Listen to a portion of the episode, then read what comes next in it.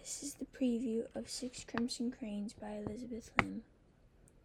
Shiori'anma, the only princess of Kiata, has a secret. Forbidden magic runs through her veins.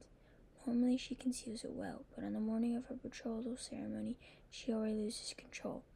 At first, her mistake seems like a stroke of luck, forestalling the wedding she never wanted, but it also catches the attention of Raikama, her stepmother.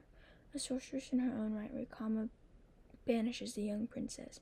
Turning her brothers into cranes, she warns Shiori that she must speak of it to no one, for with every word that escapes her lips, one of her brothers will die. Penniless, voiceless, and alone, Shiori searches for her brothers and uncovers a dark conspiracy to seize the throne. Only Shiori can set the kingdom to rights, but to do so she must place her trust in a paper bird, a mercurial dragon, and the very boy she fought so hard not to marry and she must embrace the magic she's been taught all her life to forswear, no matter what the cost.